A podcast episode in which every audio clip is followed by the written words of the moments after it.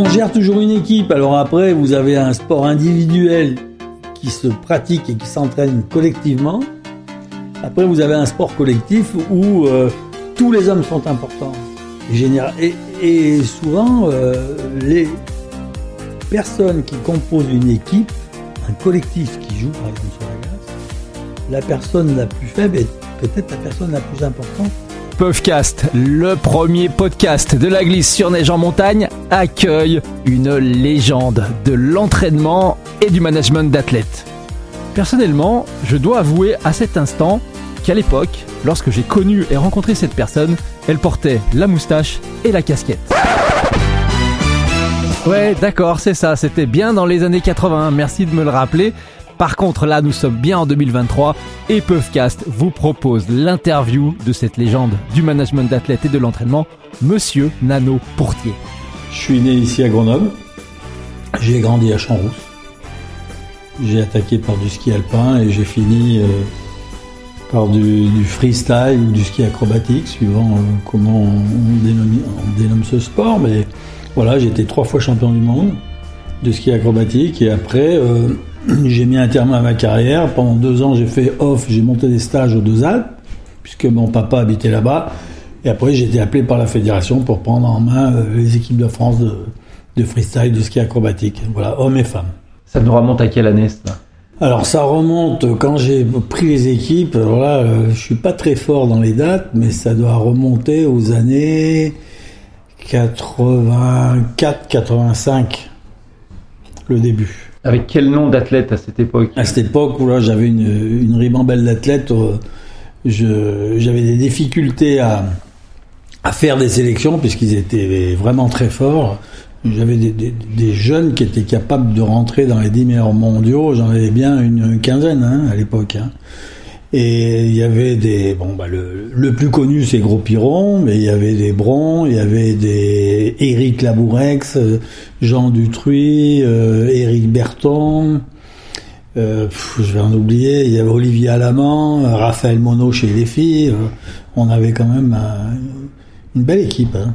Deux champions, tu deviens euh, cadre de l'équipe de France. Comment tu organises cela dans un premier temps? Est-ce que tu es arrivé avec des idées, une vision stricte, des choses qu'il fallait faire, des points de passage obligés? Comment tu navigues avec cette équipe? Bah, Disons qu'à l'époque, euh, quand j'ai pris les équipes, euh, je me suis dit qu'il fallait d'abord un peu structurer l'équipe et bon avec les moyens du moment, parce qu'on n'avait pas des gros moyens au niveau de la fédération française de ski. Hein puisqu'on était un sport mineur qui arrivait au sein d'une fédération.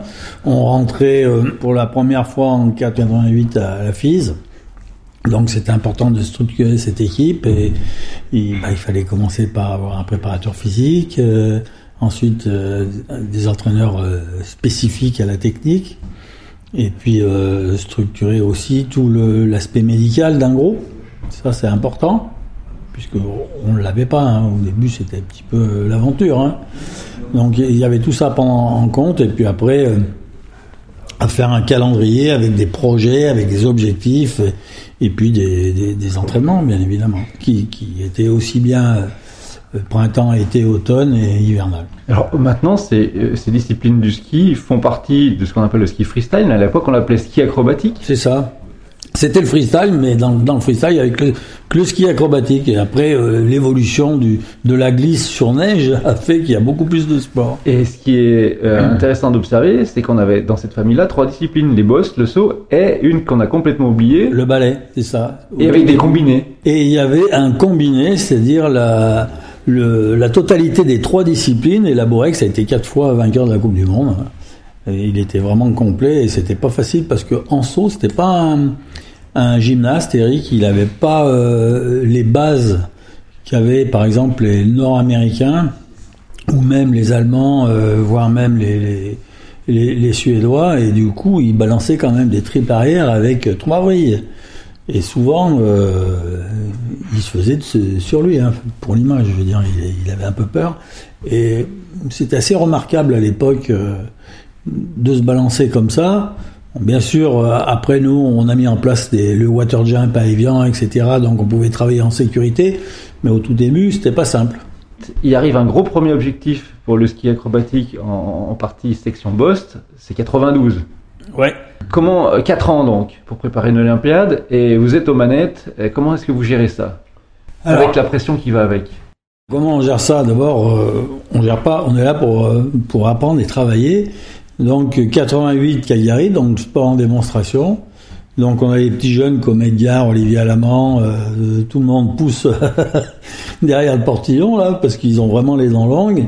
Et puis là on commence à structurer les entraînements d'une manière en se disant on va préparer 92 d'une très belle manière et, euh, anticiper sur, sur l'avenir. Et donc euh, Edgar, je me rappelle à l'époque sur 88, il saturait un peu, il était parti un peu se balader sur Banff avec son père deux trois jours avant parce que je voyais qu'ils en pouvaient plus parce que la tournée avait été longue. Hein.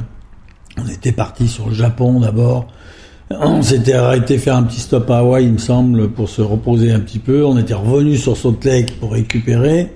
Et après, on est parti sur Calgary. Et je voyais mes équipes commencer à saturer. Et d'ailleurs, il y avait les petits bobos qui apparaissaient. Donc, euh, il fallait gérer ça d'une manière prudente, je dirais. Donc, Edgar fait troisième, en 88. Et là, derrière, ça générait vraiment du boost euh, pour nous en prévision de, 92. Et derrière, on a, j'ai vraiment structuré l'entraînement au niveau euh, estival. Et surtout, j'ai mis en pression mes équipes de manière à ce qu'ils, euh, pour, pour donner une image, hein, à ce qu'ils montent à pied, par exemple, sur la piste de boss, la piste olympique de boss à l'époque, pour qu'ils s'imprègnent déjà de ce qu'ils allaient vivre dans les euh, trois années suivantes, enfin, à, posteriori après. Ah, vous êtes, je coupe, mais vous êtes allé à Tignes. Ben, on s'entraînait souvent à Tignes. Hein. Oui, mais... On s'entraînait souvent à Tignes, mais moi je leur faisais marcher un petit peu euh, l'été sur la piste, la future piste de boss, de manière à ce qu'ils s'imprègnent déjà du site. Ça, c'était important pour qu'ils s'identifient déjà en train de skier. Ça, c'était important. on a aussi fait des entraînements l'hiver, bien entendu, mais pour moi, le plus important, c'était qu'ils se mettent en situation euh, des mois et des mois à l'avance de ce qu'ils allaient vivre. Pour que ça soit non pas une surprise pour eux, mais vraiment, euh, je dirais, comme une phase d'entraînement. Il y a eu ça, apprendre à vivre les jeux, mais euh, il y a eu aussi toute la phase d'avant où ils ont quand même super performé. Et ils ont aussi appris à gagner et à gérer euh, tout ce qui va avec. Oui, bien évidemment. Bah, la Coupe du Monde, ça fait pour ça. Hein. Je pense que c'est important, mais enfin, les Jeux Olympiques restent quand même la course d'un jour et tout peut arriver euh, lors d'une épreuve olympique. Donc c'est pour ça qu'il faut tous les jours, euh, et à l'entraînement et sur des épreuves telles que la Coupe du Monde, se mettre en situation de pouvoir performer. Et ça, c'est plus important. Comme je le lis chez, chez vous, ça a été vraiment, quelque part, toute la mise peut-être de, de la carrière de cette équipe 92 ou est-ce qu'il y avait d'autres objectifs sous-jacents ou comment comment comment ça s'est structuré dans la stratégie Non non, il y avait des objectifs sous-jacents, bien évidemment. Pour nous, ce qui était important, c'était aussi gagner les épreuves de la Coupe du Monde et la totalité de la saison hein, avec les points acquis. Mais euh, bien sûr qu'en objectif, euh, je dirais, euh, phase terminale, c'était les, les, JO de 92 parce que c'était l'avenir de notre discipline. Donc ça, c'est important. Comment tu le mets en place Alors, on a parlé de la préparation physique, mais je pense qu'il y a une préparation qui était psychologique. Et à un moment donné, c'est peut-être toi l'un des précurseurs de cette préparation-là. Oui, enfin, c'est du travail de tous les jours, hein, je pense, avant toute chose. Bien que certains athlètes, qui soient dans le ski ou d'ailleurs, euh, ont une démarche personnalisée avec euh, un préparateur mental. Aujourd'hui, on parle de préparateur mental. Des fois, ça peut être des psychologues, ça peut être. Mais ça, comme je dis, moi, c'est très privé. C'est euh, une discussion qui se fait entre un athlète et un psychologue ou un préparateur mental, mais ça se passe dans la zone privée de la personne parce que ce que l'athlète peut dire à un préparateur mental, il le dira jamais à son entraîneur quoi qu'il arrive, c'est vraiment du domaine privé et il faut pas tout mélanger. Donc ça, c'est l'athlète qui gère de son côté. Le préparateur mental n'a rien à voir euh, sur les pistes, etc. Dans les zones d'entraînement, ça se passe au téléphone ou quand ils sont de retour chez eux, ce qui est normal. Mais non, nous, c'est du travail de tous les jours. C'est, euh, on a, euh, je pense qu'aujourd'hui, et même avant, on avait, on a un rôle d'entraîneur, mais aussi on éduque des jeunes, parce que moi je les, je les ai eus, euh, les plus jeunes avec 14 ans. Donc on leur, on leur prépare la vie de demain. Donc c'est important de leur donner des vraies valeurs. Des valeurs du travail, des valeurs du respect, euh, etc. Donc euh, je pense que tous les jours, il y a, on, doit être exemplaire avec ces athlètes, ça c'est important. Leur faire comprendre que dans la vie, on ne peut pas tricher parce que quoi qu'il arrive, on est toujours pris par la, brigade. hein. Donc ça, c'est les valeurs qu'on qu'on leur transmet, et aussi pour leur dire que bah, il faut prendre aussi du plaisir, et ça c'est important. Je veux dire, moi dans mon équipe, il y avait la, la zone fête qui était importante parce que tous les jours à mettre la pression sur des jeunes, c'est pas possible. Quand tu as 18 ans, il faut aussi que tu t'amuses. Donc de temps en temps, euh, la, course était finie. On, on allait s'amuser et ça faisait partie de l'entraînement, ça. de s'amuser et de s'éclater aussi avec les copains, boire un coup, euh, boire une bière au bar, voilà. Ça fait partie aussi de, la vie, ça, hein, hein, surtout à 18 ans. Donc, euh, à aucun moment, j'ai euh, mélangé les deux, mais je leur faisais comprendre qu'il y avait un moment pour s'entraîner, un moment pour être sérieux, un moment pour rigoler. Ça, c'était le, le- je dirais, le, le- ce qu'on organisait toute, toute euh, l'année avec nos, nos athlètes. Alors, euh, moi je reviens toujours euh, donc dans ces préparations d'Albertville, c'est un coup de projecteur, on peut pas dire ça autrement. C'est Oui. un coup de projecteur chez nous, sur notre, dans notre pays et, sur un champion. Euh, il fallait pas manquer l'événement. Qu'est-ce que vous avez euh, mis en place de, de concret euh, dans votre organisation? Comment on prend en main cette équipe là et, et qu'on on assure le jour J, quoi, qu'on passe pas à travers? Et puis on viendra sur les expériences de suite avec le bobsleigh et le hockey. C'est ça. Bah, ce qui était important, c'était pas se louper. Et pour pas se louper, bah, j'avais mis en place, euh, avec la fédération de ski, avec le président de l'époque, Monsieur Rossi, euh, on avait bloqué un hôtel, réservé un hôtel où j'avais les rugbyman de Grenoble qui me faisaient la sécurité, en plus de la sécurité naturelle du, de l'organisation des JO. Et euh, il fallait montrer patte blanche pour entrer à l'hôtel où on avait, j'avais déterminé des zones, des horaires où les familles pouvaient euh, rencontrer les athlètes dans une pièce très précise. Il n'était pas question que n'importe qui monte dans l'hôtel, de manière à, d'une part, euh, les isoler de tous les, les- les trucs qui pouvaient les perturber euh, venant de l'extérieur et aussi les concentrer sur le job qu'ils avaient à faire à une date et une heure très précise. Ça, c'est important. En dehors de ça, euh, tout est organisé pour euh, les entraînements. Le, pour le médical, on avait loué un appartement exactement en face de la piste de bob, de manière à ce que entre les descentes, le médecin ou les kinés puissent intervenir pour euh, bah, les masser, pour qu'ils viennent se réchauffer, etc. On avait, moi j'avais mis en place tout un système de manière à préserver mes athlètes parce que c'est, une course qui est faite dans son pays, il y a une telle pression, c'est totalement différent de la même course qui va se passer eh ben, aux États-Unis, en Italie, enfin peu importe. Mais donc ça, pour moi, c'était important de, de les protéger, mais aussi de tout leur faciliter pour qu'ils aient qu'un seul objectif dans leur tête, c'était skier. Si je comprends bien, votre souci, c'était de contrôler un maximum d'impondérables, entre guillemets. De la, de la blessure jusqu'à l'après, jusqu'à la nuit qui se passe bien parce qu'il n'y a pas d'agitation, etc. Oui, il fallait tout gérer, même le téléphone. J'avais fait couper le téléphone dans l'hôtel pour que personne ne puisse les appeler, parce qu'on n'avait pas les portables à l'époque. Il y a que moi qui avait un portable, c'était une valisette comme ça, la Motorola énorme. On avait tout coupé de manière à, ce qu'on soit paisible. Comme, de manière à retrouver la situation comme quand nous venions à l'entraînement à l'automne, où on était dans ce même hôtel, c'est-à-dire l'hôtel Le Paquis à, à et on venait s'entraîner. Et là, il y avait personne qui perturbait. Donc, ils retrouvaient la, même situation que, que les entraînements. Et ça, c'était important pour euh, pas qu'il y ait de sollicitation extérieure. Il, fallait qu'ils soient au calme. Quoi. Ma question maintenant, euh, on fait ça en 1992. Est-ce qu'il y en a qui ont fait ça avant, qui vous ont inspiré? Est-ce que c'est votre style ou est-ce que ça a été euh, Je me suis pas posé la question. Pour moi, ça me paraissait naturel de faire ça avec la pression qu'il y avait, parce qu'on avait une pression énorme. hein. En plus, Edgar avait annoncé six mois à l'avance qu'il serait médaillé. Il appelait Jean-Claude Killy. Il disait T'inquiète pas, Jean-Claude, tes jeux vont réussir puisqu'on va faire la médaille d'or à Tignes. Donc voilà, on était, il était parti dans un truc. Mais non, non, pour moi, il me semblait important, vu l'enjeu et vu ce qui se passait, qu'il fallait vraiment penser aux détails. C'était, de toute façon, dans la performance, c'est le détail qui fait la différence, on le sait. Tout, enfin, tous les entraîneurs le savent et tous les managers le savent. On va parvenir sur cette journée euh, neigeuse euh, et tignarde de 1992. Est-ce que tu gardes un souvenir particulier ou quelque chose que l'on n'a pas vu nous depuis la télé ou le bord de piste Ouais, le meilleur souvenir que je garde, bon, évidemment, c'est les, les, médailles d'Edgar et d'Olivier Lamont, bien sûr. Hein. Euh, c'est au départ, parce que moi, je suis toujours en bas, hein, parce que je contrôle tout. En haut, j'ai un entraîneur qui était Philippe Bon à l'époque. Donc, on est en relais radio en permanence.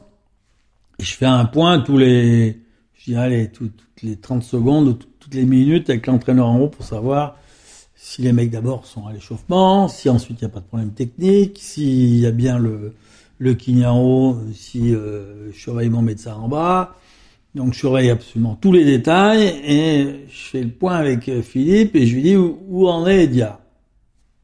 Il me dit il est toujours pas arrivé. je dis bon, bon, mais où il est?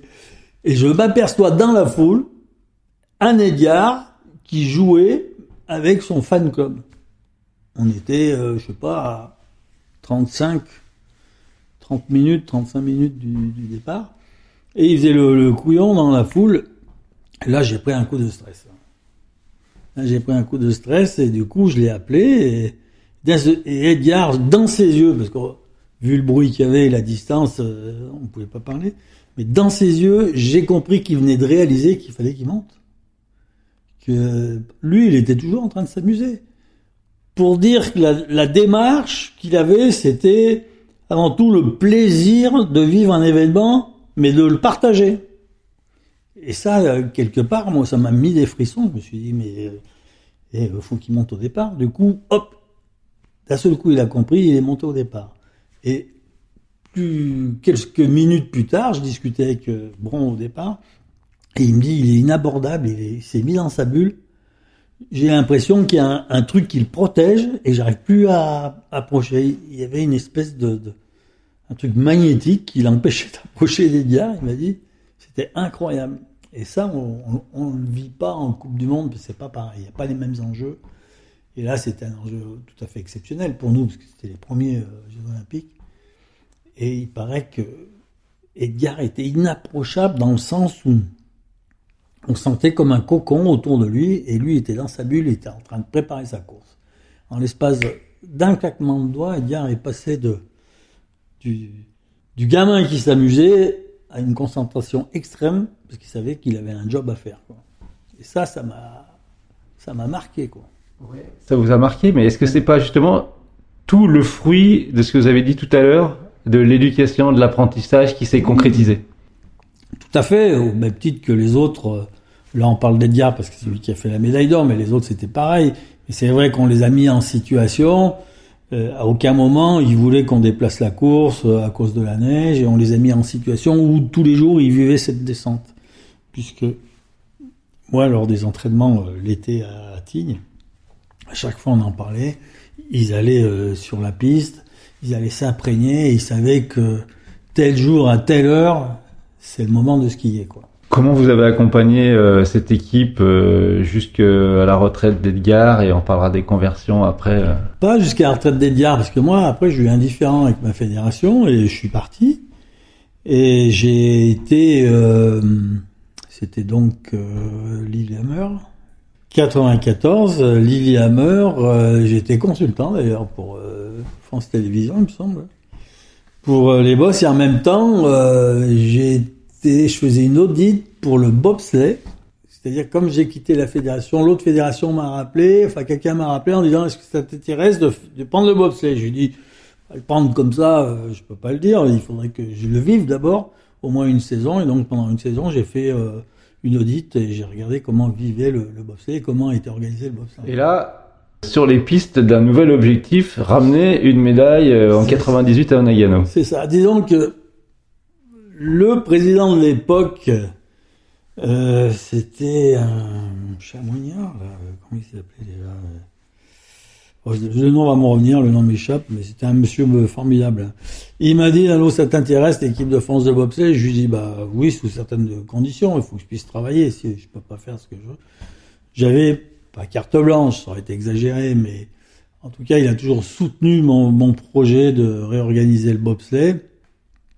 Et euh, bah, six ans après, on a été médaillé euh, au, Japon euh, avec une belle médaille bronze. Et puis l'année suivante, à Cortina, on a gagné la, médaille d'or des championnats du monde. On a gagné les quatre manches.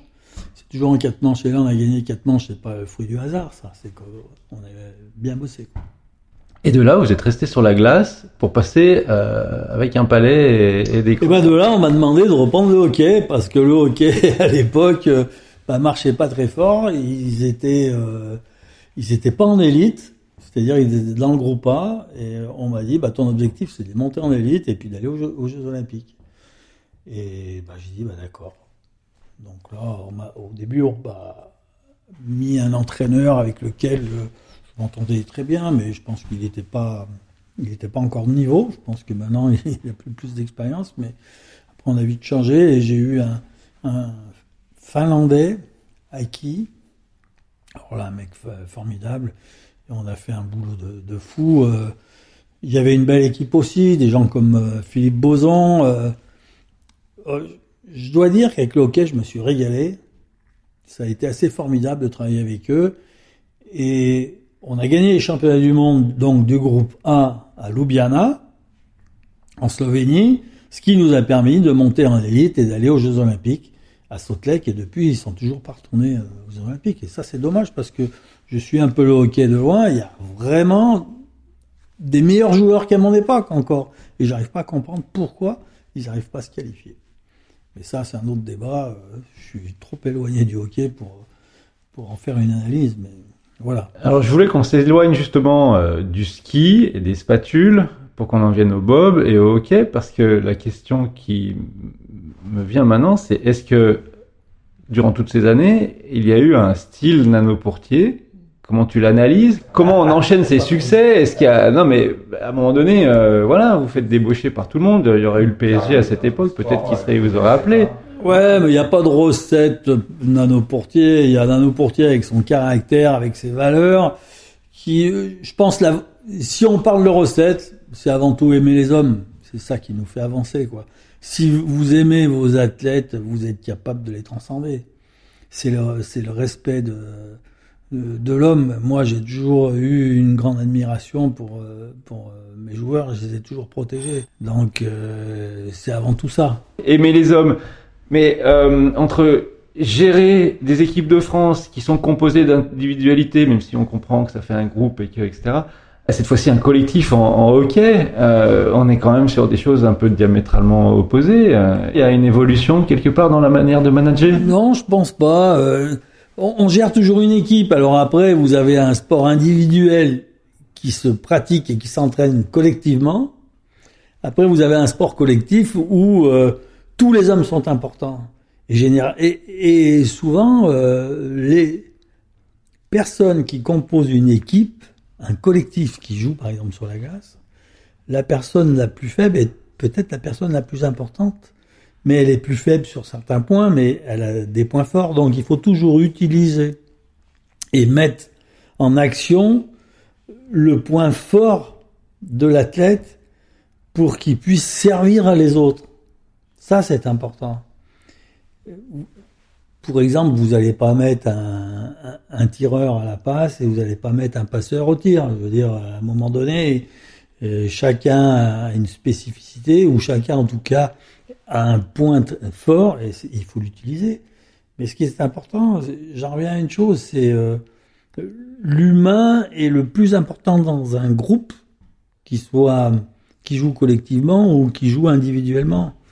Mais aujourd'hui, pour sortir la quintessence d'un athlète, tout seul, c'est compliqué. Et s'ils sont plusieurs, même s'ils ont une pratique individuelle de leur sport, et ils roulent avant tout pour eux, le fait d'être en collectif bah, déjà on pense à l'autre parce qu'on euh, on doit le respect à l'autre, l'autre vous doit le respect dans la vie quotidienne, à l'entraînement, etc. Et, et ça, c'est le ciment. Je pense que c'est le ciment qui donne les, les valeurs et qui permettent de, aux athlètes d'aller encore plus loin. Finalement, je suis déçu parce que quand je vous écoute, euh, c'est tout simple, même si c'est très complexe, parce qu'il faut rentrer dans la tête des gens. Mais on dit quoi euh, à toutes ces méthodes de management qu'on peut apprendre dans des écoles de management, entre guillemets, ou dans des livres rédigés par des Américains spécialistes Ça quelque chose, certainement, mais à un moment donné, euh, à un moment donné, euh, ces écoles de management, bah, elles servent pour les, les gens qui pratiquent. Donc, on en revient toujours à l'humain, quoi qu'il arrive. Mais euh, bon, et puis derrière, il faut de la rigueur, il faut, faut beaucoup de travail. Hein, ça se fait pas comme ça non plus, mais voilà. Au fil des ans, votre style, il a, il a évolué. Vous le sentez, vous le ressentez euh, entre gérer le début du ski accro, comme on l'appelait à l'époque, et gérer le hockey? Oui, oui, oui. Bah, surtout, je me, on s'informe en permanence, on essaye de, de, de, grandir sur plein de points. On, on regarde ce que font les autres, euh, on observe, on écoute. Euh, ça, c'est important. Et puis euh, on grandit avec ces athlètes. À un moment donné, vous les voyez vivre, et puis vous êtes parti, vous partez sur des principes en disant là, là je vais faire comme ça, puis d'un seul coup, vous, vous, regardez un petit peu avec du recul. Et moi, le fait de changer de discipline, ça m'a permis de prendre beaucoup de recul et de regarder vivre mes athlètes en disant voilà, fais pas fausse route ou, ou là il faut changer de truc.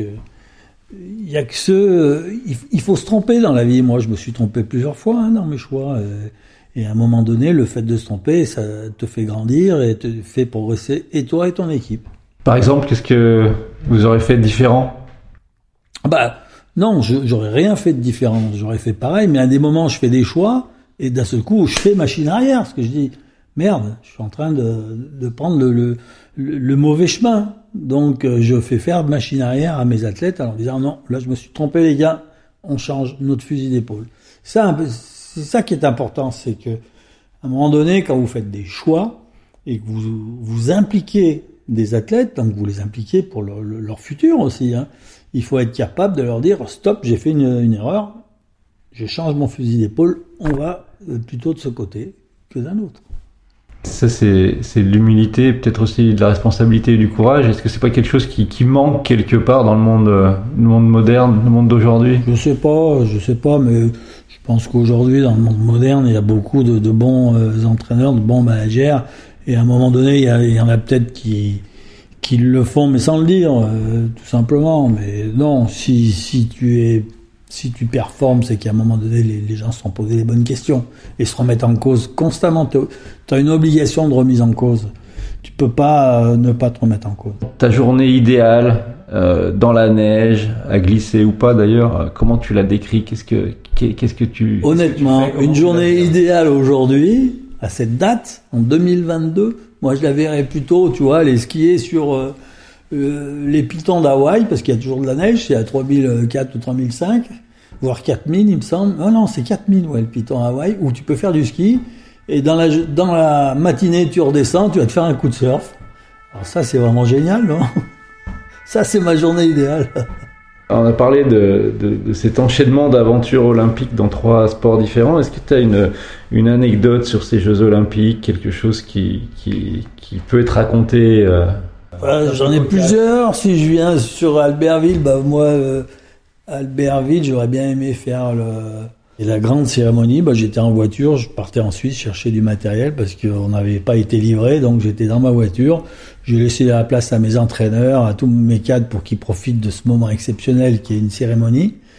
Et moi, je l'ai passé en bagnole, j'écoutais la radio, et je suis allé chercher du matériel pour mes gars pour qu'ils les aient le lendemain matin. Après, j'ai vécu celle de Nagano. Nagano, j'avais quoi comme anecdote là-bas? Ah oui, oui, c'était... Euh, euh, les sushis. Les sushis, ça m'a marqué parce que j'ai trouvé ça très bon. voilà. euh, j'ai vécu celle de. Euh, Salt Lake, c'était sympa. J'étais avec mes joueurs. Et, vraiment, ça a été intense. Non, non, je garde des, des, des, bons souvenirs, des bons contacts avec mes athlètes et Aujourd'hui, je suis euh, étonné et passionné par euh, les nouveaux sports, euh, aussi bien, bah, on parlait du vélo en VTT, aussi bien en descente que toutes ces formes de vélo, c'est formidable, je trouve.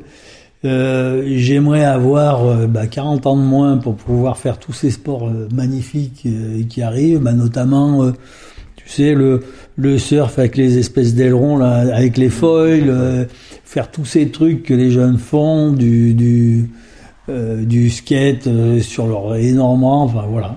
Quel œil tu as aujourd'hui sur euh, ta première famille, le ski accro? Oh bah je garde toujours, je garde toujours un, un contact euh, avec eux. Bah, j'ai un œil peut-être un peu critique, mais ça c'est surtout pour moi par rapport à, à ce qui se fait et ce que je vois. Euh, Il y a il y a des, des, des entraîneurs qui sont chouettes, des Ludo là qui a fait des, des, très bons résultats avec la petite Perrine et, et avec l'équipe de France.